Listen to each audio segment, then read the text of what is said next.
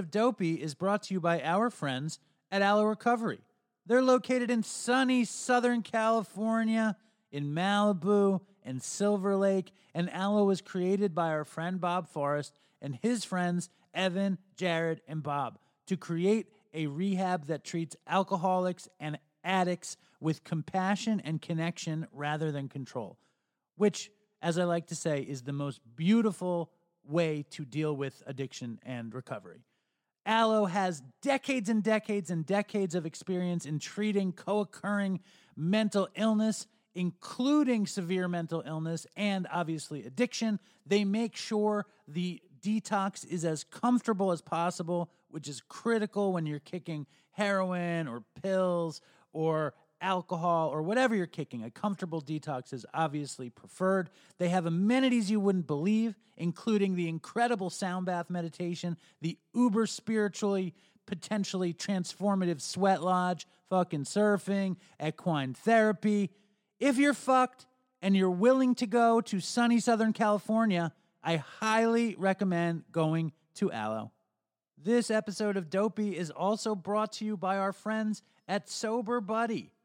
I want to talk about Sober Buddy since it's super available for you if you need some help with your sobriety. It's the little blue fluffy guy you may have seen in sober memes on Instagram or Facebook. You can either use their free service called Sober Buddy Mail, which is a daily email with bite sized sober challenges with motivations and tips that are super helpful, or you can download the Your Sober Buddy app which is an interactive version that shifts your challenges and motivations based on how you respond to it. The app also has a sober tracker that's down to the second and daily check ins from Buddy, where he asks you how you're feeling and if you're sober, and then gives you advice based on your mood. Right now, Sober Buddy has over 30,000 people using their services to get sober, and I know we've had a bunch of Dopey Nation people using it too, and they really love it. If you're interested, Check them out on yoursoberbuddy.com. You can see all of their services there.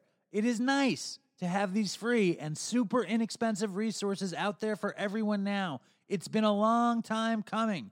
Again, that's yoursoberbuddy.com if you're interested. Let the blue fuzzy guy help you with your sobriety because we all need all the help we can get.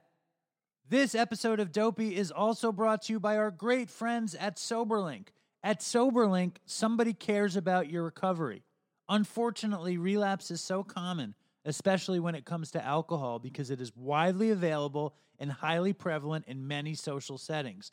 That's why having true accountability and a deterrent from drinking is so important for staying sober. SoberLink has been empowering and helping people with alcohol use disorder since 2011 and is trusted by hundreds of treatment facilities. The SoberLink system consists of a portable handheld device that documents proof of sobriety in real time, keeping you connected to your family, friends, sponsor, treatment professionals, recovery coaches, or anyone else who worries about your well being. As an exclusive offer to our listeners, email soberlink.com slash dopey or go to the website of soberlink.com slash dopey mention dopey and get 50 bucks off your device do it for that someone who cares let soberlink help you to stay off the sauce and last but not least i got to thank everyone in the dopey nation who helps out with dopey via the dopey patreon dopey patreon um, is incredibly important for keeping Dopey as dopey, happy, joyous, and free as possible. We're pumping out material every week. There's a little Father's Day video featuring my sweet, wealthy, and handsome father making his cereal mix. You see a little bit of the garden. Last month there was exclusive video. The Dopey Patreon is your passport to all things behind the scenes Dopey. It helps me, it helps the show, it keeps the show progressing go to www.patreon.com slash dopey podcast and help out the show. It is incredibly appreciated. Also, if you want gear, Dopey is in partnership with an amazing company in Ohio called SRO Prints, who are a bunch of junkies like us, and they are making the super dope, dopey gear. There's beautiful tank tops, hoodies, t shirts. There's still a sale. There's a bunch of shit on there that's at least 20% off, if not more. I, I sold fucking 14 trucker hats this week, so that means I have 10 left. If you want, let me know.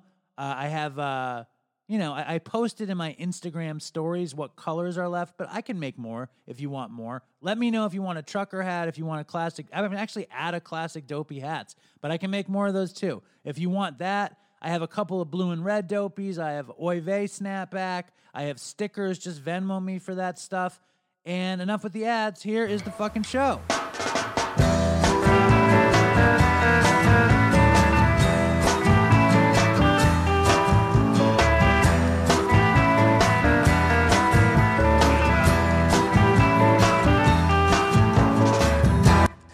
And welcome to Dopey, the podcast on drugs, addiction, and dumb shit. And I'm Dave, and this is an amazing honor to have Jack Osbourne calling in from his cockpit of his private plane. Welcome, Jack. I, w- I wish it was the cockpit of my private plane. It would make things a whole uh, make make traveling for work a whole lot easier. That's my that by the way, that's my life goal. Like it would be there's nothing worse than commercial travel. It's the worst thing ever, especially during COVID. So the life goal is to have a private plane or to pilot a private plane. I would probably either or, man travel flying sucks. Remember, like I used to watch videos, and it was like the 1960s, and everyone was just like really happy to be at the you know on an airplane, and they're dressed in nice suits. And now it's just, you just feel like you've been shoveled into some kind of I mean cattle cart, really. It's it's hell. You're you're shuttled into some sort of sterile tube. The funny thing for me yep. is like I loved smoking cigarettes, okay? And I'm I'm I think I'm like 10 years older than you. So like I loved smoking cigarettes, but my smoking cigarettes, I, I, think I smoked on one flight. You know what I mean? I think they banned smoking as soon as I started smoking.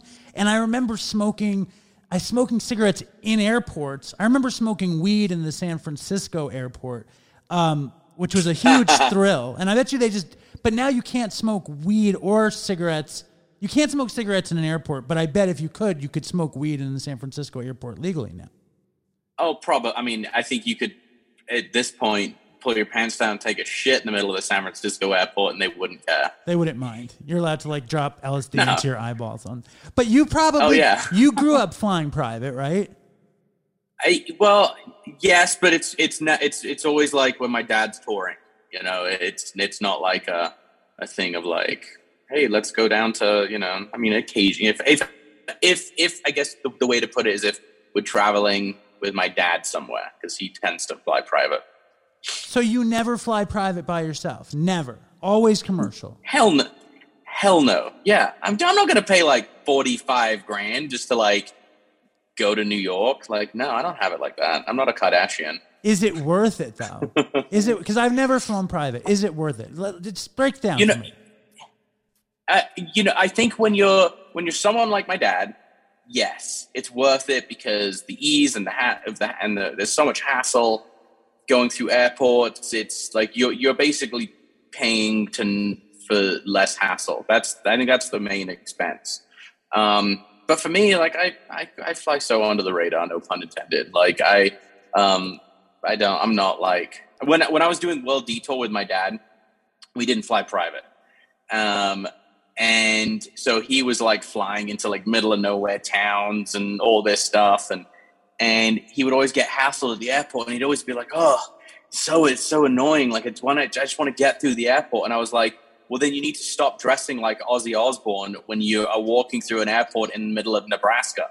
I'm like What does he's he got wear? the gold on. He's he's got he's got the hair down the glasses covered in gold you know his his like you know tailor-made three-quarter length coat it's it's it's like oh that's ozzy osbourne He's never like wearing like- the, the sweatsuit or anything. No, I was always like, I was like, listen, if you let me dress you for a flight, no one would bother you. I'm like, if we put you in a pair of jeans, some Nikes, a hoodie, and a baseball hat, and like no glasses, no one would recognize you and stop you. And he and he would do this like little smirk, and he'd be like, but that's no fun. Right, right. That would be a great bit though for the show. You know, like getting Right. him dressed undercover, going to a public space and seeing if there's a reaction or not. That could be a whole show in itself, I think. Totally, yeah. So that I, I love that world detour. Did you find was your dad in recovery at that point? Was it like what was the yeah it yeah it, it, it's funny how yes. Yeah my, my family would come to me and then for for a while you know because i got sober right you know during the filming filming of the osbournes. And so it was very publicized that i was sober and and um or getting sober. And and so i kind of became for a minute like the token young sober celebrity guy that so my phone was always ringing like hey can you talk to this guy? Or you know i've got this friend and he's an actor and all that and it kind of the, the problem i found is that no one really people would want to hear what i did but everyone was scared of the it was the work. And they'd be like well how'd you do it? And i when i laid it down i'm like all right i was in treatment for you know over two months and then i was an outpatient for a year and a half and i was going to meetings you know even you know after the 90 90 i was going to meetings six or seven times a week and i had sponsees and i was had a sponsor and i was doing the whole deal everyone was just like oh and i was like and that's how i've stayed sober and people were um they they i think they would get a little in, you know freaked out by the commitment It was less glamorous than they had hoped. They were like, "Where's the ayahuasca? Where- Yeah. where's the where's the ibogaine trip in that?" Right? yeah exactly It's funny. Yeah. It's funny how that goes. Um, do you still like? What's your program like? 18 years in. man you know it's funny it's like i was you know obviously doing the podcast i was like man i i haven't you know i've in the last year i've probably been able to physically go to like three or four meetings like you know in-person meetings um fortunately my my home group has opened back up i just haven't you know with work and travel and then i've moved i moved how like a bunch of you know, life stuff i just haven't been able to kind of consistently go i've been a few times um you know i over quarantine, there was a lot of 12 step action going on. Um, people really close to me ended up, uh, you know, throwing up the white flag and, you know, asking for help and asking to get into treatment. And so there's been a lot, a lot of that. I think that's kind of where, you know, any of my, if any of my recovery is based, it's that, uh, you know, doing some, a lot of 12 step work. And, you know, I have a men's group that I zoom into every week and things like that. So it's, um, you know, it's not as uh, Rigorous, robust. rigorous. Yes, yeah. Like I put it this way: there's been times where I felt way more uh, connected in program than I have now. Right, but with COVID, but, with but I don't. Please, But I'm not. But I'm not like oh man. Like I'm not feeling like like I'm. I'm not beating myself up over it because it's like hey, like I, for me, recovery is a, a bridge to normal living, not a lifeboat. You know, I I'm not. I'm not sitting in that thing just paddling for hope the whole time. Like I've, you know, that bridge, that bridge took me to a, you know, the land of happy, joyous, and free. And you know, and I, you know, I've got kids and my girlfriend and work and travel, and I've got all this stuff, and you know, but I, I still keep a, I still keep a foot in the door. Totally. It's it's like and you have the tools that if shit gets wonky or Yeah. weird, you know what what you can do. And even more importantly that when people Yeah. come to you, you know what you can offer. So like what was that like during COVID when when people you? Did you find like the temperature was turned up on it? Like what was going on? it, it man it was really weird it was um uh yeah i would just get calls from people being like hey man like i need help. And you know i um someone very very close to me um like total just uh you know the, it's it was the classic case of um locked in your house eating a bunch of adderall and pain pills you know uh, and and someone that I never would have uh, expected to kind of reach out to this, you know, to the capacity that happened, and um, and it was it was.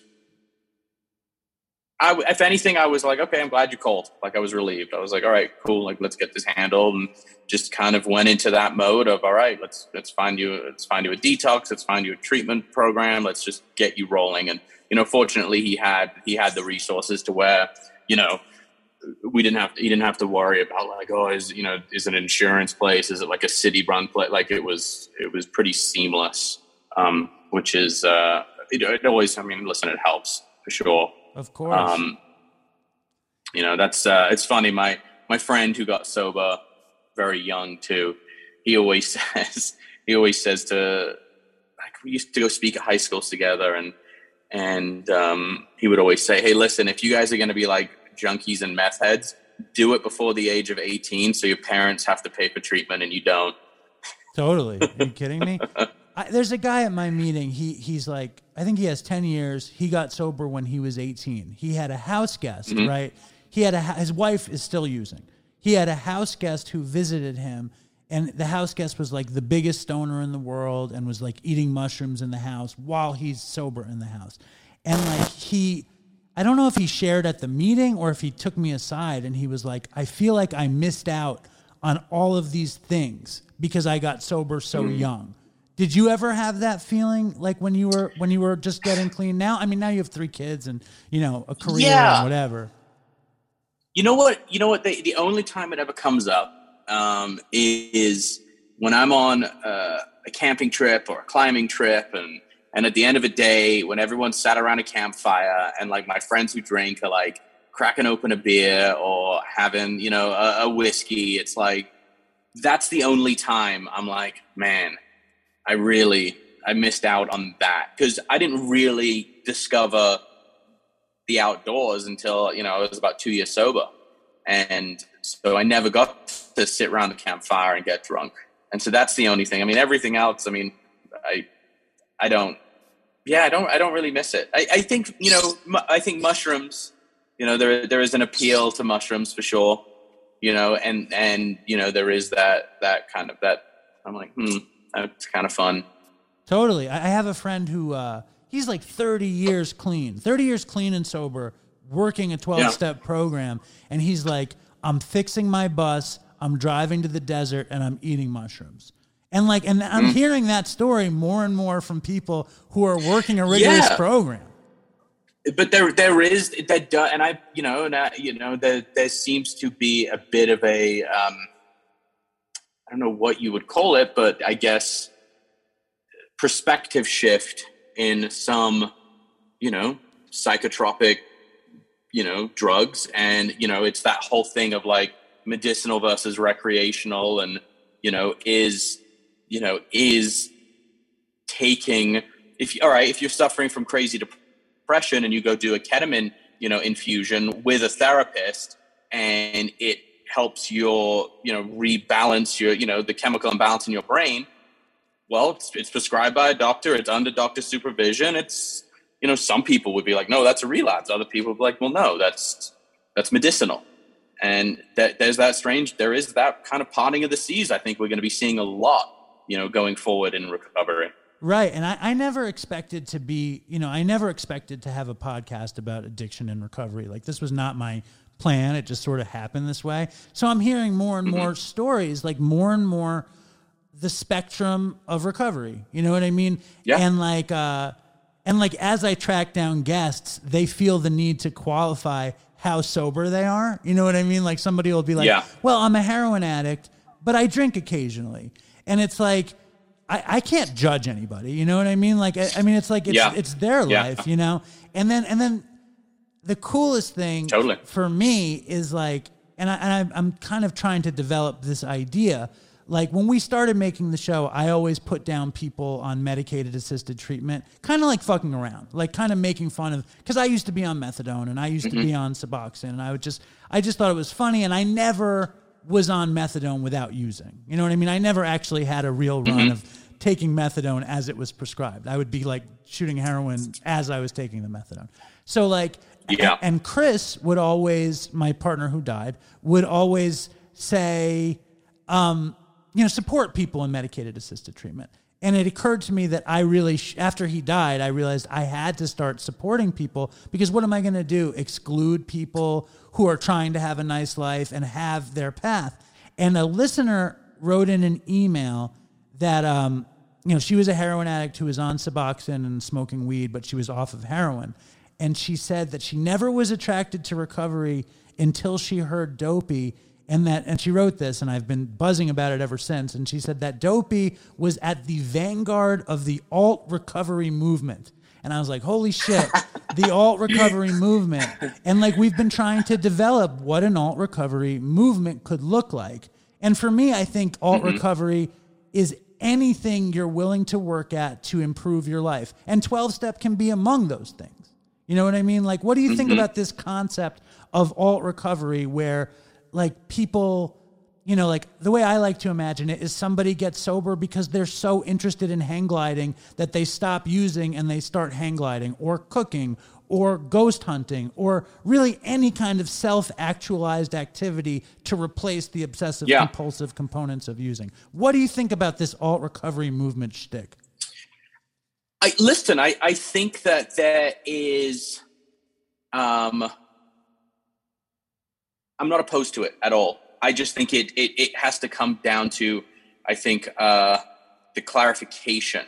Like for me, I think there needs to be new kind of almost pronouns for it. Okay. It's like, well, I am I am sober. That means I don't do drugs of any sort, and I, you know, recreationally, and I don't drink alcohol. And uh, and I think I think you just need to clarify what, and you got to come up with a term for it. Okay, so uh, you know, I am. uh, What is the term for you know? I'm off heroin, but I'm on Suboxone.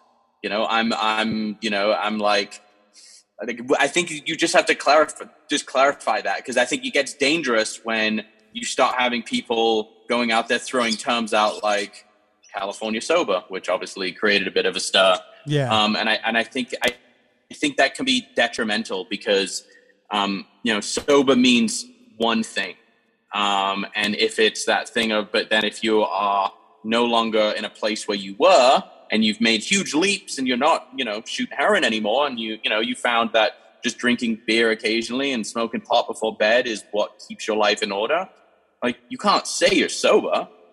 You know you say maybe i've i don't know. I don't know what you call it. I think the term I'm hearing more and more is they're in recovery. It's their version of Yeah. recovery. I don't think they use sober, you know, and I'm finding that I use the term sober more about a mindset than about not using.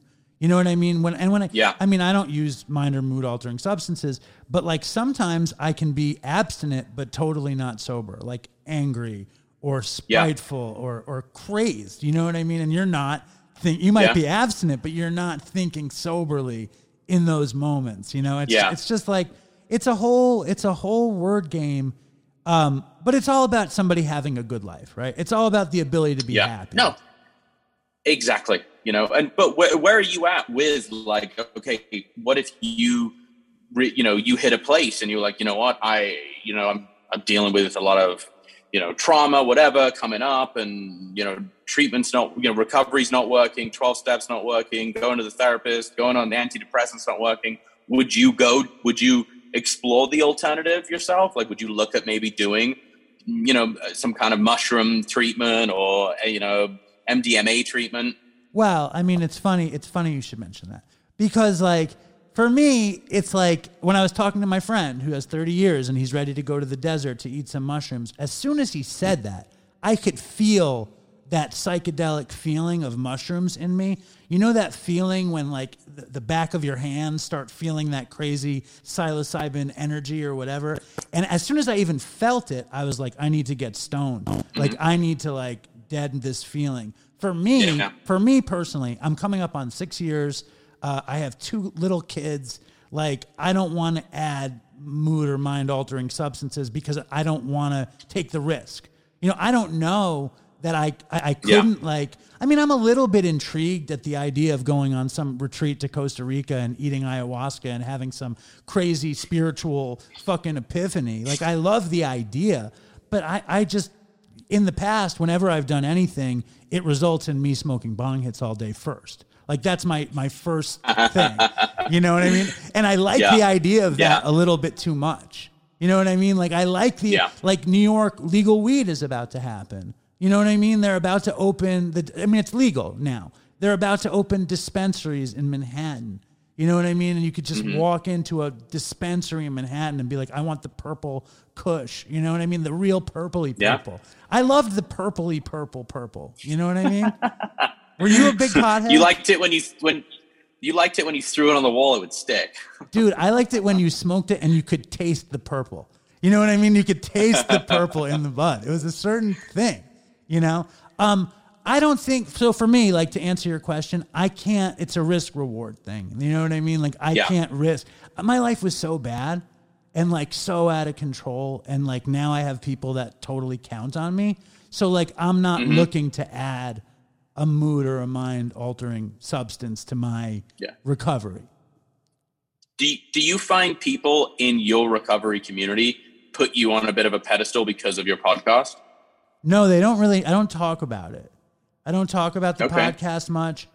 And, um, you know, when I started it, I, I would want to promote it at the meeting, and they'd be like, "Do you have any AA related announcements?" I want. I have a podcast, but I didn't do that. And then, and then once once in a while, I'll approach someone at the meeting that I think might be good on the show, or you know what if i get I, I mean like i also like i'm not really fellowshipping hardcore with the people at my meeting i kind of just go to the meeting and i come home and i and i kind of fellowship with people Yeah. i've known for years just like friends and stuff but like when i do fellowship or Yeah. hang out with the guys at my meeting i mention it but it doesn't seem like any of them give a shit about it at all so no i'm gonna say no Um, Okay. but I also like I've been I always share at the meeting like it's fucked up. You know how like like comics will go like try to work out material in some shittier club and then play a big club and they'll know they'll like have woodshed their material. I try I like woodshed my dopey material at the meeting, which like sometimes is just like a bad decision. You know what I'm saying? Yeah. Like the other day, I called somebody a cunt, and we and you and I had the big cunt conversation when you were on Dopey, and I got into this big fight Yeah. with somebody, and I shared about it at the meeting that this person was a cunt, and people got super angry at me, and uh, and it fucked me up. You know what I mean? And it's kind of kept me from sharing at the meeting a little bit because I like I I because I, used to just deliver the laughs and the recovery, and I felt like you know when you go to a meeting Yeah. and you share well, and you're like I'm the shit because I share good, and then you don't share good. I just got shamed that I I said cunt. I, I curse so much at the meeting. They don't want me to curse anymore. They don't want to have good laughs. So like they kind of like what? What do you think? What are you thinking? What? I mean, that's what is you, what is it like? You in like the old school? Are you going to like the old school meetings? uh, I go to a beach meeting on Long Island, okay, and it used to Uh, be just. okay. It used to be. Is it? Is it been there for like fifty years? I think it's no. I think it's been there like fif- I think it's been there like 15 years, and they said that cursing used to be encouraged, but now they're they don't want cursing, and I think it's because. I mean, I don't know. I think it's there's more of a genteelness to it now. It used to be very rugged, Yeah. all a bunch of contractors and ex firefighters and shit who would love to curse. And like, and I'm trying not to curse, but I also want to get laughs. So when I say fucking and cunt, it's it's big laughs. So it's like, am I carrying the message or am I trying to, uh, you know, get big laughs at the meeting? You know what I mean? Like, like when you sh- let me ask you this, okay? When you used to go to meetings, it's like I found after that whole cunt thing that that was the that was perfect example of me being self-seeking, right? That me mm-hmm. saying cunt and me trying to get laughs, sharing at a meeting was a total exercise in self-seeking. You know what I mean? Seeking adulation. Yeah. And then I was wondering how much is sharing at all? Just self-seeking. Have you ever found that I please? Yes, I, I, I, for me, I, I often think, what can I say in two, you know, one to, to four minutes, depending on the meeting, that is, is, um, is, is, is my genuine truth, I guess would be the term. Cause you can't like, it's, uh, can you imagine going to a therapist's office and sitting down? He's been like, all right, you got two minutes tell me what's going on. And so for me, sharing is, I think, it, it's about the newcomer. It's just kind of throwing up a little a smoke signal, being like, "Hey, you know." I often try and frame it as like, "This is this is, you know, this is where I'm at. This is what I I have done." Um, I I can't ever get into. I never get into real life, you know, nuanced issues. I just I I'm, I'm the king of sharing a general way. But that's good because you're just carrying the message in a nice and humble way. Like that's yeah, the non try try. That's like not self-seeking. You know, where do you find Yeah. self-seeking exists for you in general?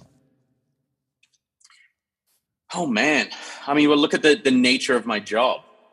You know, I, I make I go I go on TV and make shows doing stuff. It's it's all self seeking.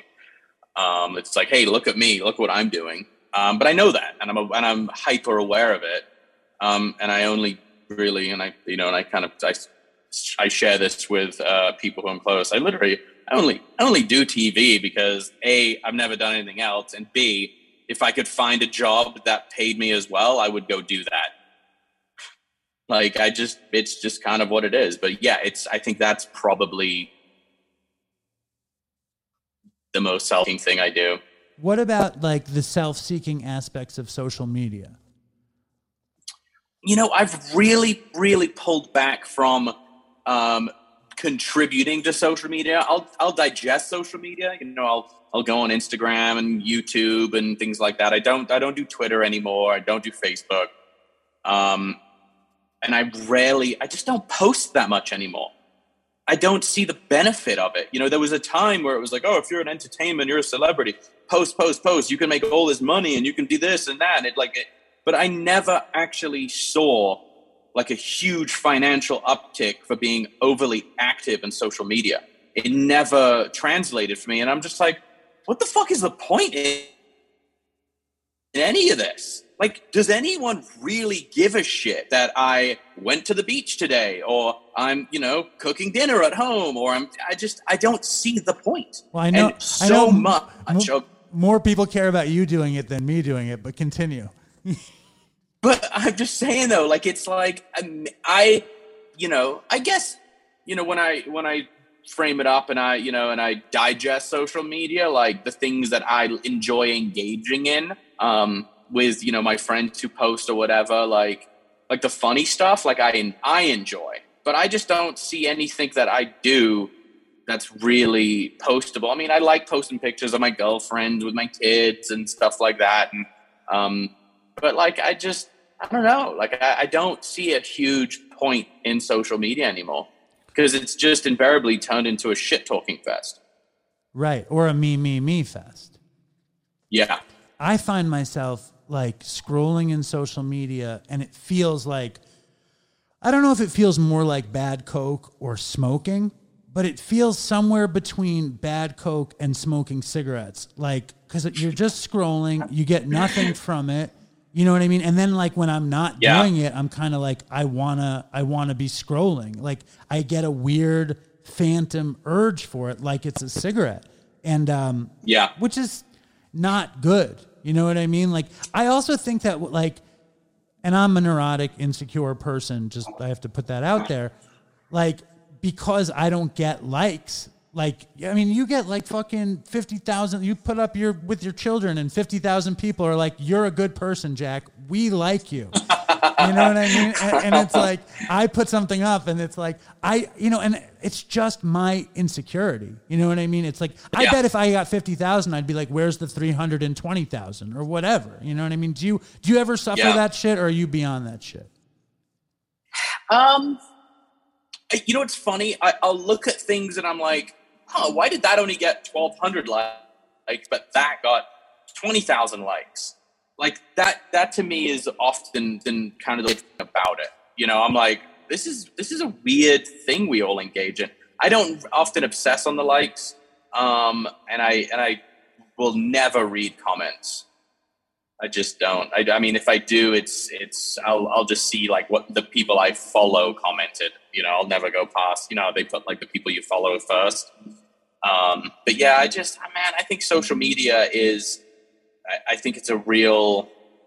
You know, it's funny. You're seeing like these studies coming out, and they're like, you know, underage, you know, drinking and drug use and sex is at an all-time low and it's because kids are just sat on fucking social media all day and they're not they're not going out there and doing stupid shit and it's like is that really a good thing or is it a bad thing i don't know like it's it's weird Did you see the documentary about the uh, the drug aspect of social media? I think it was the social contract or some. I don't remember. social dilemma yeah Thank you. Yeah, and it's like all about the endorphins that kids or adults get when they pick up their phone, and how there is a an actual neurochemical reaction. I think that I didn't even consider the fact that kids are doing less drugs and fucking less uh, because they're getting that shit on the phone. You know what I mean? Is it a good thing? I don't Yeah. know. You know what I mean? Because kids are getting bullied on the phone. Kids aren't living adventurously, but they're not. O- but then again, there's a shitload Yeah. of kids ODing young still and getting into car wrecks and everything.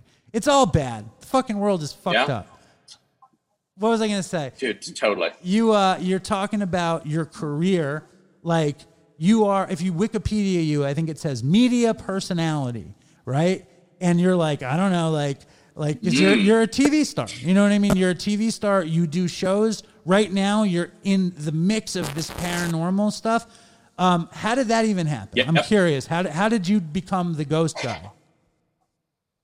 Um, I so in 2011, I signed on to do this show called Haunted Highway, and it was on Sci-Fi Channel, and it was essentially a Blair Witch TV show. Like we shot it ourselves, and you know, me and a co-host would go off on these adventures, and we would look for ghosts or cryptids or aliens or whatever. And uh, we shot it all ourselves, and it was um, a really uh, tough, tough gig. I mean, it's it was it was tough to do, and it, I got burnt out on it pretty quickly. But the interesting thing is that you know the paranormal community is very tight knit, and it's really hard to kind of get any um, credibility in. I've I learned, and but for some, I guess people really enjoyed the the way that we did Haunted Highway, and it kind of put me in the good graces of the paranormal community. And you know that show ended after two seasons, but I kind of had my foot in, like I wanted to get back and do more paranormal stuff. And then um, in 2000, and I think it was 14, I started doing World Detour with my dad, and so it kind of put the paranormal stuff on hold. Um, and then in, and then Travel Channel, like, hey, we want to do another, you know, we want to do a paranormal show with Jack. You know, they reached out, and you know, I did a I took a meeting, and they bought a series. Um, and it kind of just it's just like adding bricks to the wall and i've just been doing tons of stuff for them and and i i just kind of do it because fun like i grew up watching the x files and so it's like every time i go and film something it's like my own personal x files episode I love the X Files. I found the X Files to be it's so great so relaxing. You know, such a such a Yeah. well crafted, relaxing show. Um, and and Mm-hmm. Mulder was just one of the greatest characters in television history. Fox Mulder was just like the, the Yeah. greatest. But let me ask you this: you know, your dad, like, uh, and this occurred to me kind of like while I was, you know, studying you for our. Our, our, I was looking forward to our interview, and I, and your dad, you know, the Prince of Darkness, blah blah blah, bites the head off bats. Is it connected to paranormal? Like, is that how you got to the Haunted Highway show? Um, you know, it's funny. I was kind of having this thought the other day. I was like, huh, you know, my dad did, you know, he started out in Black Sabbath, and his whole thing was like make scary mu- music, and and you know, I don't know. Like, I think there's probably some veins of similarity in the sense that, you know, Black Sabbath, and you know, in the kind of Ozzy early solo years, he really leaned into the taboo of the kind of darker side of of you know metal and hard rock. And you know this making paranormal tv shows definitely taps into that. It's um you know it's you're dealing with dark kind of subject matters and often with like sinister stories and you know is there occult stuff going on is there you know is there a demon it's like there's it's all kind of dark and weird and spooky and falls under that horror category so i mean there's definitely similarities But do you think that's what why the first thing happened? I don't know. I honestly don't know. Like for me, it was just like there were. I, I kind of it just it just happened randomly. You know, it was like, hey, do you want to go do this? And I was like, all right.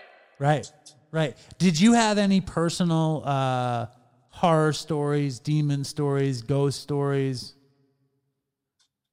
Before I started filming, or Yeah, like in, your Um, in your you youth know, or anything. I'd had, I'd had like weird ghost stuff happen. Like hearing, um, I remember Kelly and I, we were home alone, and we heard someone in the house walking around upstairs, and the floorboards upstairs had a very unique like creak to them when you walked on them, and we heard someone walking down the hall, getting closer and closer to the point where like we were we were in my mom's bedroom. We were homesick from school. I like ran and locked the door, called my mom. She was, it was back in the day when you had car phones, and I was like, "Someone's in the house," and she's like, "All right, lock the door. I'll be home soon." And it got to the point where whatever was walking, or whoever was walking towards us, got so close.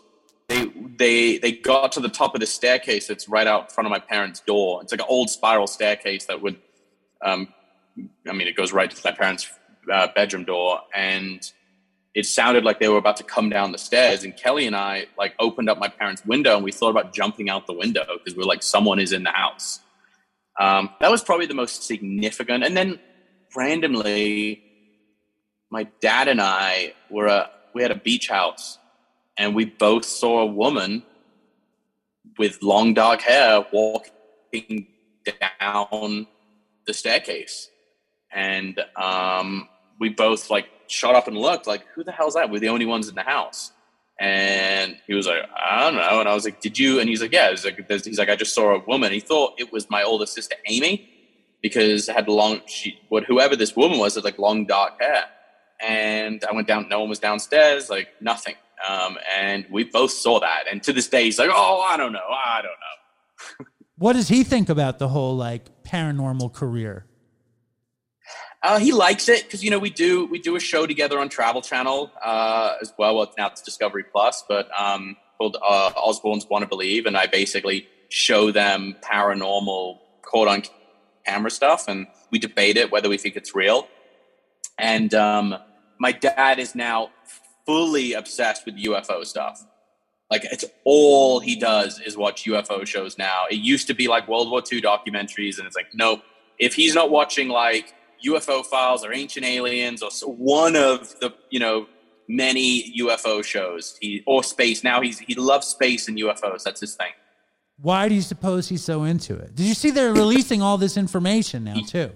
I think that's that's partly why it is. I think it's because doing Osbournes Want to Believe and watching all these videos, and then now they're going to do the drop. Hopefully, the Intel drop. I think that he's just kind of he's intrigued. What's the intel drop? Break it down. Okay, so in the COVID relief bill, the first one that Trump had pushed through, uh, like right in the early stages of the pandemic, he slid in little tiny bit of info in there, and it said by June 2021, the government um, must release any and all of its findings to do with the UFO phenomenon that has been going on in America or the world. And there essentially there's this there was this group put together called AATIP and OSAP, and they were these government run programs to investigate UFOs previous to uh, the Trump administration. Um, and they, I mean, there's this shit's real. Like, there's footage now they're releasing. Uh, there's tons of testimonies from credible, you know, Navy pilots, you know, people on ships. Like, it's it's a real thing, and and you're starting to see the misinformation now. You're seeing like congressmen be like, "Oh, this is a this is a foreign, uh, you know, adversary, you know, basically showboating, voting that." Te-. There is, there's no way that in there's no way in our understanding of reality that China or Russia or North Korea has the technology to have a craft go from sea level to 80,000 feet in seconds. Right, or or didn't develop physics. didn't develop that technology through the aid of some finding. You know what I'm saying? Like, Yes. I, I hear you. Why do you suppose Trump slid it in? Like, what what did what do you think Trump's agenda was there? I don't know. I really, I have, I'm like, why of all things? I think he probably did it just to do it. Like, I think he did a lot of things just to do it. Right, right. Um, to be splashy and flashy. I don't know. Yes. Yeah, exactly. Like, uh, you know, it wasn't China. It was, uh, you know, it was aliens. Right. You know, he just had to kind of throw it in. Like, I mean, shit. If I was president, I'd be like, all right, here it is. Just because, because then you go down in history as being the president that disclosed aliens are real. Right, and that would be. I mean, we're getting close to that to that place. Did you ever meet Trump? Yes. Uh, I've never met Trump. No, my mom did. She did. Um, she did a season of uh, The Apprentice. Uh, appre- yeah, Apprentice, Celebrity Apprentice. And you did Dancing with the Stars. I did. Yeah. How how was that? Um, it was an awesome experience. It was really, really awesome. I, I went in going, oh, this is going to be so lame. I'm going to get voted out in like week one. And um, I made it all the way to the end, you know, came in third place. And it was a, a really great experience. Um, Cheryl, who was, you know, my dance partner, was, was great. Um, yeah, it was, it was awesome. Could you dance before that?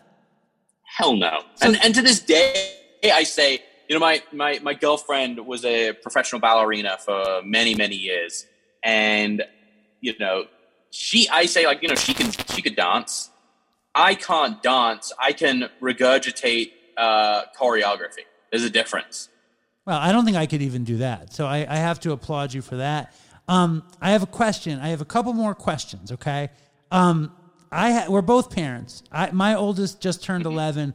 My oldest daughter graduated elementary school today, and uh, and she put in thank you, and she put in her yearbook that I was her hero, and it was like very Aw. it was very emotional. And, and today she got an award for being, uh, you know, it's like it's like a civics award for being kind. And and, Wow. and I was sitting in the audience, and I was like, like I was gonna cry. You know, it was such a beautiful moment, and it was funny because they were giving out all these awards, and uh, and my daughter wasn't getting one, and I felt myself just kind of slumping further down in my chair, like blowing bubbles with my gum feeling resentful of how my daughter's not going to get an award and everybody else is. And then they gave her this incredible award. And not every kid got an award. And I felt so proud. It was just such an emotional parenting moment for a heroin addict. You know what I mean? Like, I'm sure for anybody. Mm-hmm. But when you don't think that you can even support a family or be a father or whatever, and you have a moment like that. So, like, I felt like us drifting apart, okay, before recently. And what I decided we should do to help with the drifting apart is find a TV show to watch.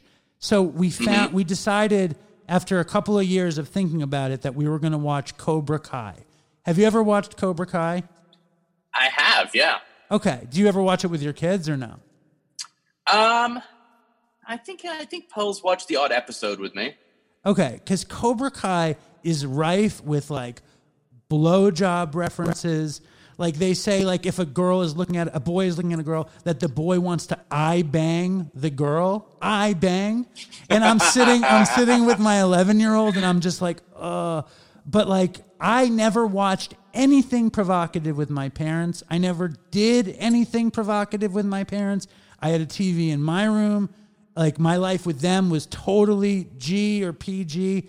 You know, like and now I'm like taking this leap with my daughter because I want to stay close with her. You came from a different kind of family. Like, do you know what I'm getting at with this? Like, what did Yeah. you see and what are you willing to do? You know, it's when I was like five years old, I used to watch RoboCop. Now, you might just think, oh, okay, Robo, but like RoboCop as an adult yeah. is is is still there's drug use, there's titties, there's like graphic violence. It's like everything is in that, like really fucked up humor. Right. And I'm like, wow, my parents were okay with me watching RoboCop at five years old on VCR in like my bedroom. Like, what the fuck? Um, I, I wouldn't even let my daughter watch RoboCop now. Uh, I, I mean, like I watched, uh, you know, every now and then we're like, oh, let's watch a movie, and I and I I watch. Um, I try and find movies that were like great when I was a kid that are kind of, you know, they're not like a Disney film or something like that. Like I um. I like we watched me and Pearl. Pearl's my eldest. She's nine years old. We watched Avatar together the other night, and she'd never seen it. And she loved it. And she was like, "Oh my god, it's so good!" Nice. And then during the pandemic, I put Titanic on for my daughters, and they they love Titanic, and they'll sit through the full three hours of it. Um, and I, I can I can stomach that. I mean, you've seen there's a there's clearly a James Cameron thread here with my viewing for the children. Um, I get yeah. it. When you were a kid, though, like you might go into your room and watch RoboCop or watch cable or what. Like I watched a ton of inappropriate shit too, but I saw nothing with my parents. Like, what kind of inappropriate Yeah. shit did you like? I'm sure there were parties at the house. I'm sure there was like, like a level of of craziness, or was there not? Like, what was it like? there was there was rarely parties at the house. You know, my mom kept a, a pretty tight ship at home. Um, you know, it was very. Uh, it, there wasn't. You know, we didn't have because of my dad kind of yo-yoing. There was rarely alcohol in the house. Um, but obviously, we would go on tour with my dad, and this was on tour in the you know in the eighties and nineties and two thousands when it was. I mean, it was everything was on the table when you went to an Ozzy concert in you know 1992, and so I, I was exposed to a lot of humanity, um, and um, I don't know, like the stuff that, yeah, there was nothing that was ever really uncomfortable to watch. You know, there were uncomfortable conversations. Like my sisters used to tease the shit out of me, and so when it came to talking about girls and things like that. Like I, I would keep my mouth shut. Like I, I just, I just didn't want to get teased by my sisters. Right. So your mother made sure that your experience as a kid kind of paralleled the experience you give as a parent. Like she made sure that To a they were- degree, it, I'm, I'm a lot more structured with my kids than my parents were with me. You know, like I don't let my kids miss school. I don't, you know, I, I guess would let them miss school without a good reason. Um, you know, I'm pretty, you know, I if they commit to if they want to do something, they commit to it. I don't let them quit. Like there's a lot of things that I'm I'm, you know, and I'm trying to expose my kids to more stuff outside of the kind of Hollywood uh uh life. I mean, we don't really I'm not like Hollywoody guy. I mean, my kids go to a very modest school, and um, I'm not. I'm not like up in it, and I don't have friends in the entertainment industry, so it's not like they're going to these crazy, you know, houses with all these ce- celebrities. I mean, I, I don't even think I have, you know, I could probably count on one hand the people that would call my friend who are actually in entertainment as a, you know, an artist or something. Right. It's funny though. It's just like the, it's like every generation, like parents, like it's like you said, you don't let your kids quit anything, right? Did you say that, or did Yeah. or do? See, Yeah. I was like Yeah. the ultimate quitter as a kid. I quit everything. And my parents couldn't care less. I mean, like I think I had a TV in my room when I was like nine, and like my my TV Yeah. became way more of a parent than either of my parents. And I like I still have a love relationship with the television. I'm just like happy to see the TV. I'm happy to see it's on and stuff. Um, and like I, sometimes I let my kid quit stuff. It's weird though because I want to let her quit, but I know it's not good for her, right? You know, like Yeah. I want to let her have the freedom to be like, I'm fucking done with this. I don't like this. But I hear what you're saying. That's Yeah. like that. We're like that generation, or you're again a little bit younger than me, Yeah. but like we're like the classic quitter generation. Like I don't like it. It makes me uncomfortable. And your parents are like, all right, well, we want to keep you happy. And now this new kind of parenting is we want you to develop character because we didn't develop any as kids and we became adults as children, right? That's that's the thing. Yeah. Now, Well, and it's I, I think too it, it it creates struggle, and I think struggle is so important. And feeling, and I know as an addict, I I for the longest time was uncomfortable with struggle and what struggle brought, and I would try to escape that. And I think being okay with struggle and finding kind of serenity amongst the discomfort, I think is is really an important life lesson because life is not easy. But yet we keep trying to to to fool ourselves into making it easy, and it and it never will be. Like, and I'm sure people are like, oh, well, it's probably easy for him to say that. And it's like, no, man. Like, I I still, no matter what I do, I still live relatively paycheck to paycheck.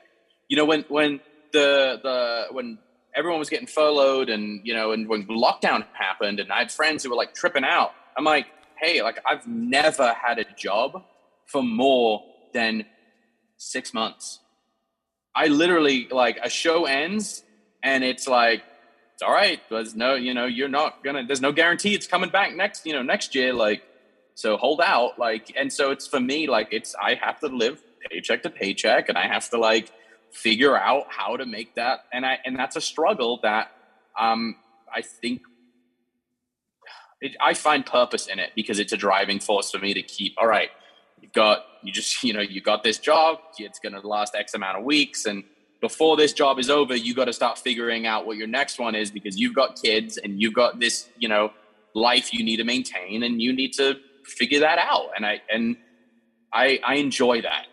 Well, I mean, I think you just said the like, this is like my meaning for today because that phrase, what you said in there, that life is going to fucking suck and you have to find a way to keep some sort of serenity around you when things are uncomfortable. Like finding a thread of comfortability when you're not comfortable is the whole deal.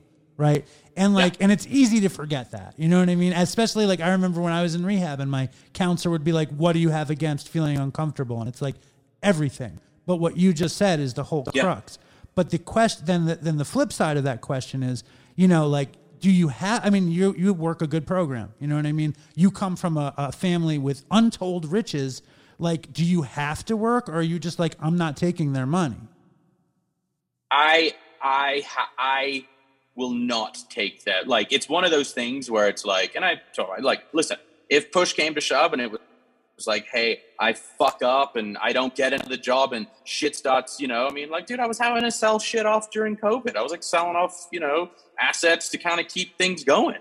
Um, and it's uh I I will I am one of those people that like I tell my parents like don't buy me a Christmas gift, don't buy me a birthday gift. I don't want it.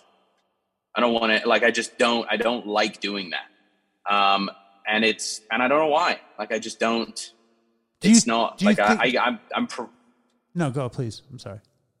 no, like I'm I'm I I'm sure if I turned around to my parents and were like, "Well, that's it. I'm 35 and I'm just going to kick back." I'm sure my parents would be like, "Oh, well, okay, fine." But like that's gross.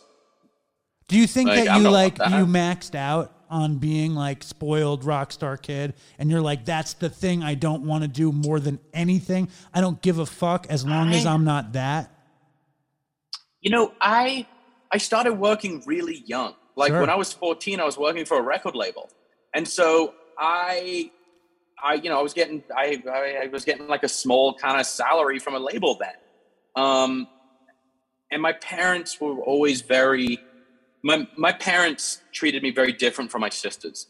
My sisters um, they, you know, I think my parents felt the need to kind of give them more um, because I don't know why, but for me, they were kind of a bit like, all right, there's your pocket money. If you blow it through, if you blow through it, like that's on you. And, um, and I was, and I kind of have, a, I always had a pride in working. And it's funny too. It's like, I'll see stuff going back to like social media. Like people will write comments being like, you know, oh, there you are, like spending daddy's money and like you're just a rich. And I'm like, really? Like that's the best insult you can do. Like if you go on the internet, you can find out that I've been working for like 21 years without a break. Like, I'm not doing that for free. like, it's like, come on. Like, if you're going to insult me, at least come up with one that's not you're just spending daddy's money. Well, obviously, um, your mother had, I mean, your grandfather had this legendary work ethic. Your, your father's yeah. work ethic is, is ridiculous, and your mother's work ethic makes your father's work ethic look like less than or whatever. So it doesn't it yeah. makes sense yeah. why you would go after it. Um, and then when you talk about like I've been working in TV, so I work in TV. If you could do anything, if there was the Jack Osbourne dream gig, like what would it be? Mm-hmm. Man, I don't know. I don't, in, in like, I guess ignorantly, I don't know because I don't know. Like, yeah, I, I really, I, um, you know, I, I, I've done a lot. As probably unpopular this is, but I've been a, I've been a reserve cop on and off uh, since 2006. Why? Um, Why did I, that happen? Yeah. Why though? Why so did I did. I did a TV show in 2006 called Armed and Famous for CBS, and and although the TV show was very poorly executed and it never actually showed the amount of work that went into like actually getting us to be qualified to be police. It basically just started with us like we had like an intense police academy and they showed none of it and it just basically started with us like getting in police cars and everyone was like well that's fake but it really wasn't. Like it was as real as it gets. It was probably one of the last like genuinely real celebrity reality shows. Um, and I just maintained my status, and I've gone to switch to police departments and various points. But um, yeah, like I, it, it, probably, and it's super unpopular to say, you know, that especially in this day and age, like working in law enforcement to some capacity. But yeah, it would probably be that. It's been a passion of mine for a while. What attracted you to that? As as weird as it sounds, and it's probably as cliche, but it, it was helping people. Nice. So like service. It's, it's it it's service, and and I think that it it taught me so much about giving back to a community. And you know, are there some really rotten, shitty cops? Yes. And they do they become cops for the wrong reasons? Yes.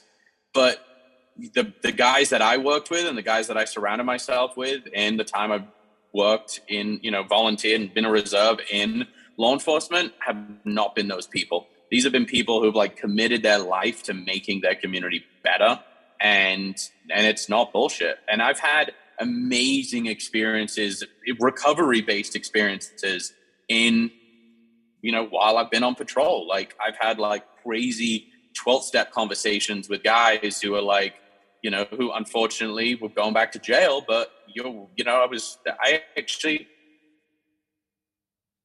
did I, I don't know, did I share, I don't know if I shared this story last time I was on, but I, um, I got a phone call from um, a lieutenant at my old department, and he said, "Hey, I, I have someone I want to share with you." And he, and he told me, he's like, he's like, do you remember, you know, we we had a, I was with him, and we'd arrested uh, this guy, young guy, um, and he had a like a probation violation and whatever, had a warrant, so we we arrested him, and and his probation violation was to do with it was a drug issue, and you know, I was really not, I never, I would always stray away from making unnecessary drug arrests. You know, if there was a not, if there was a victim, if it's a victimless crime, I was always like, well, all right, he's got a bag of dope on him. Like, take the dope, send him on his way, like whatever. Um, so I got chatting with him, and I'm like, so what's your deal? And he's like, oh man, I'm just so hooked on heroin, and and I was with the guy for like three hours from the time you know you made the arrest to the booking, the whole thing. It's a long time and um, we just had like a just a real straight up kind of recovery conversation. And I kind of told him what I did and what my, my past was and all that. And so my lieutenant called me years later and was like, Hey, like, do you remember that story? And I was like, Yeah. He said, Well, his parents wrote me a letter. And unfortunately, he died of a fentanyl overdose. Mm. But the longest time he stayed sober was after we'd arrested him. He went to jail. He got out of jail. He went right into treatment, and he stayed sober for like six years. I'm not saying that was because of me, but it was like, I'm hey, sure. like I was, I was put in a position to share my experience with someone, and that translated to something beautiful for that guy and his family for a short period of time. Those are the stories that don't ever get shared about law enforcement. Rarely. And it sucks. Yes. Yeah. Especially in the last few years, it's all been the other way, and it's all it's all yeah, been like defund the police and all this stuff, where they don't yeah. talk about like the beauty of community policing, of bringing a community together and like looking out for the community because it's hard to see it. You know, if you don't see it, you don't see it. You know what I mean? If you don't experience it, it sucks. Um, all right. Now, this yeah. is Dopey, the podcast on drugs, addiction, and dumb shit. So, would you like to do the Dopey voicemail or the Dopey email? Okay. Oh, let's do the Dopey email. Okay. Would you read it? Sure. Do you have it on tap? Hold on. Let me pull it up. Before you even pull read it, it, though, let me ask you a question, okay? Because I'm imagining you on tour with your dad pre recovery, right? Were you on tour yep. with your dad when you were using? Yeah, yeah. What was the worst it got on, on those tours if you're using? Oh man, like I was, I was. Yeah, I mean, there was a, there was a lot of Doctor Feelgoods around on tours back in the early 2000s. So pills are plenty. I got, I actually got um, uh, at one point I got Quaaludes from a doctor. Um, and yeah, and that was uh, that was that was interesting. Hold on, hold on. There was uh, actually a doctor on the tour who who had so was it the Mandrax? Was it the real old? No, so, no. So yeah, so what? The the doctor wouldn't come on the tour, but like venues will bring in like a, a doctor because you know. So there's always a doctor at a venue um, when you're doing these huge concerts, and you know, because musicians get banged up and this and that, and they always want to get checked out, and they always want to get the good stuff, and so they that, that's where the hub term Doctor Feelgood came from. Um, and this doctor had froze like fifty thousand Quaaludes, wow. put them in a like a crazy freezer, and he had a bunch, and like he gave me some. I was like, I was like, whoa, like having Quaaludes in the two thousand, they, they were the real lemons, like they were the, the real deal it's weird. Like I, I feel like in the '90s I had access to to Quaaludes. Uh, like I was getting these lemons, but I don't know how, and I can't really remember it. and it's like I wonder yeah. if it was the effect of the Quaaludes or if it didn't even happen. So like you're you're just this kid on the road and some and you're like I'm looking for pills and the doctor's like oh you're in luck I happened to freeze five thousand Quaaludes like how did I come up? It would it would always be through like guys I was friends with. It would never be directly from the doc because they were like, well, I'm not giving this 16 year old kid this stuff, you know. And, and so it's kind of like, uh, you know, I was I was like the the little sidekick to a lot of guys, and you know, some will re- would really look out for me, and some were guys that would just like to party with me, and it was like this really mixed match, you know. And it, it didn't. I was I, I kept my shit together until I was about 14, and it was like, you know, my my hell raising years. We're only 14 to 17. You know, I got sober at 17. So there was there was a three year run where Ozzfest was uh, uh, uh, an out and out kind of you know shit show. But there were some also really amazing moments. Like I can remember being in Pantera's dressing room, drinking with them, doing shots, and my mom walks in, and I'm with Dimebag and you know and and the guy in like and Rex and and. Well, Phil never was in that, and he had his own room. Um, and uh, my mom walks in, and she looks at me, and I've got a shot in my hand. I'm like, oh shit! And Dimebag just grabs my mom, drags her in the room, and hands her a shot. And like we're doing, me and my mom are doing shots with Pantera in their dressing room, and it's like stuff like that. You're kind of like, um, all right, that's kind of cool. Right, and it was it was before that she re- thought anything bad could come of it. It's like that's the Oh, fun totally. times, right? Yeah. Was Yeah. was there ever a point like before your shit got bad that you like used with your dad? Was he like have a pill with me or No, no, nothing like that? no, no. It was always, it was, uh, you know, it was very, no, he would never. There was very, very rare cases that I would even, he would, he was, he, he, he would hide it. And there was a small window where he was openly smoking pot and drinking beer, like out in the open in my teens. Um, and it would never, we never crossed the streams. I just had a guest on the show. It was uh, this amazing guest. It's called Skinny Vinny. You should check him out. He's a he's a character. He's this uh, skateboarder guy. Um, he's like a, a, uh, a prank video guy. Very funny guy. He he grew up and his, him and his mother would take acid together. Can you imagine?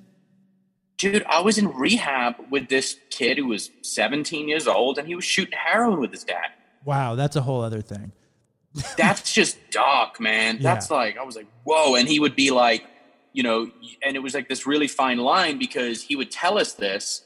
And then when it would come up in any group, he wouldn't, he would say, no, I was lying Wow. because he didn't want his dad to go to jail. wow. Was, It was crazy. It was a wild story. So you, I mean, it's like it's funny because you grew up in this maelstrom of, of fame, you know, drug culture, travel, and and you were kept in a bubble. Like you were not like you. I mean, you got out of the bubble and obviously developed an addiction, got sober quickly. But you had like there were boundaries and borders in your being raised by them. So that's cool. Yeah, that there were it was there was it was uh yes there it, there was some boundaries and borders, but it was I pushed it constantly. Well, I cannot tell you how what a joy it is that you're willing to come on our little show and, and get loose with us. I love it. It makes me so happy. Hey, it's all good, man. Thanks for having me. But dude, this is another thing that I think I talked about it on the show. Last time you came on the show, you're like, I'm gonna promote it. And I'm such an annoying fucker. I texted you like a thousand times asking you to tweet it. And and by the time you actually tweeted it, it was your Did I not? You did, but it was your birthday. And I was annoying you on your birthday. It was like two years ago, and I was like, "I'm the most annoying person in the world." Um, so Dude, I'm. Uh, that's my fault, though. I'm I'm terrible with that shit. Well, it's like it's like in my mind, it's like, wow, if Jack Osbourne mentions dopey, then we're gonna. It's like it's gonna. It's gonna. I won't have to have a job anymore. That's that's my magical thinking. That's just not reality. Being being a famous person, being in the the realm of famous people, like how many annoying people are in your life like me? I don't think you're annoying. Okay, how many really annoying? How many actual annoying people are there? You know, the good thing is I'm I'm not as it, it's not like it's 2003 and the Osbournes just finished anymore. Like, Right. um, and my world is not my my world is straight business and family and kids, and I have you know. I, I work, I have my production company, I make my TV shows, and I have a small group of friends I hang out with. And I, I don't have a lot of um, I don't have a lot of annoying people hitting me up for, for stuff anymore because there's 10 million more people who are more famous than me with bigger social media than me that are going to benefit them more than a moron who looks for ghosts. Like, So it looks like I don't, loo- it I don't get a lot of it. It looks like your life is pretty happy, joyous, and free. Just cruising around in the airstream, ghost hunting, raising children, and living it up. It, it is, but you know, we are not impervious to life. It's, it's as great as it's, it's awesome. I'm definitely lucky. I'm, I'm healthy. All, I have all the right things, but yet life still happens. You know, there are still bad things that happen. There are still struggles, and we just work through it. Yes. Read the email. I don't want to close it up yet. Read the email. Okay. All right. Uh, this is a email. Uh, I will find out who it's from. Uh, hey, Dave, longtime listener, first time emailer. Really love the show and how it helps provide some great perspective as I continue my own recovery journey. Glad you finally opened up uh, the new gear. Uh, everything sounds great so far. Yeah, this is the new gear. Yeah, Look, look, look, look, look, look. Ah. Look how fancy. You ready? Oh, you see it? oh, look at you. It's, Right? Man, look Right? at you. Okay, Like a regular old Joe Rogan studio. Yes. Um, just wanted to share with you uh, a story from many years ago when I went on a bit of a wild adventure to school. This time, uh, this was a time when I uh, when I started using coke with a former friend slash roommate of mine, who was much further along into his addiction. My memory is a little hazy, but I think we had been out drinking and doing coke somewhere uh, un- uh, until pretty late. And as usual, the idea of grabbing some more coke came up. I didn't drink and drive, uh, but he was comfortable with it and was going to regardless. So I wasn't really in a position to stop him. Plus, I also wanted the coke. So I went along for the ride. Unfortunately, our closest connection was 30 to 40 minutes drive away. Uh, and it was already quite late slash early, probably after 5 or 6 a.m. at this point. We got to the area, but the hookup was in and needed uh, to stop at the ATM. We can uh, we confirmed over the phone uh, the hookup was going to meet us uh, and pulled into the bank parking lot. My friend went into the bank lobby to use the ATM to pull some money to pull some money out uh, and go back into his truck. The sun was basically up at this point, and some people were out and about. Elated, we were about to go score. I probably still and probably still rather drunk. My friend gives a bit of a boo-hoo type yell and proceeds to do a burnout in the parking lot where with his fairly uh, new to uh, in, the parking lot with his fairly new to him truck. Unfortunately, the mid burnout was imme- uh, uh, he immediately. Fortunately, mid burnout, he immediately crashed into the into the dumpster of the nearby restaurant and crumples the front end of his truck. The damage was mostly cosmetic, I think, but it was not a good look and probably attracted some unwanted attention. The decision was made to quickly hightail out of there. He pulls out of the parking lot. We begin to drive down, drive down the road. Unbelievably, within 30 to 60 seconds of pulling out of the parking lot, a wayward seagull decides to fly directly into the front of the fucking truck. All, uh, uh, all I had time to do was look in the side mirror uh, as it burst, uh, as a burst of feathers erupted out from behind the truck. To this day, this is the one and only time I've ever been in a vehicle that has hit a bird, and somehow it happened. It happened within minutes of the incident in the parking lot. Uh, uh, undeterred, we proceeded to meet our hookup and made our way back to where we, we came from. In the end, the mission was a success, minus the thousands of dollars of damage caused by the truck, uh, and of course, the poor seagull. Miraculously, throughout this, no police got involved. Perhaps not surprisingly, my friend's truck later got repossessed due to his ongoing reluctance to make payments on the vehicle. I imagine they were happy they, they weren't happy with the state of it when they got it back. Stay strong, Dopey Nation, and toodles for uh, for Chris. Thank you. Uh, a from Canada. So that's a Canadian Coke and uh, alcohol story with the casualty of a bird. Um, what's the most dangerous situation you think you were ever in with drugs? Oh man. I mean, I used to drink a lot and and do a lot of oxycontin, and I just think that inherently is very very dangerous. Um, I think I, I passed out into a swimming pool once. Swimming in the pool. Yeah, totally passed out in the pool and had to get like pulled out. Who pulled you out? The girl whose house it was. Yeah, she was. I was at some house party, and my mo was immediate. Anytime, anytime going to any kid's house uh, for a party, I would beeline it to the parents' bathroom and open the medicine cabinet. And um, yeah, I, I I grabbed some like Ambien and Xanax and whatever out of the bathroom cabinet and just ate it. And I was like screwing around down by the pool, and I think I just kind of thought it'd be nice to lay in the pool and I like laid in the pool and kind of fell asleep. I'm sure that's killed lots of people. I'm sure it has to have Yeah. killed lots of people. Um, Yeah. yeah, I, I that's a classic Canadian uh, dopey email, by the way. Fucking- you know, we, I, just too bad there wasn't any uh, French fries and gravy and some uh, you know, maple syrup chugging. I wonder if his name is actually A or it's supposed to be like, I'm from Canada, A kind of thing. Oh, I don't know. maybe, maybe, maybe both. I don't know. I don't know. All right, you want to play a little game before you go? Sure. little this or that, or have, have, have I have I wound you down too too past the point of, of, of getting anything done? We've gone we've gotten very far, Jack, and I appreciate you being game. We'll try we a, we'll try a game, and then I will let you go. Okay? Let me see if I can find the screen.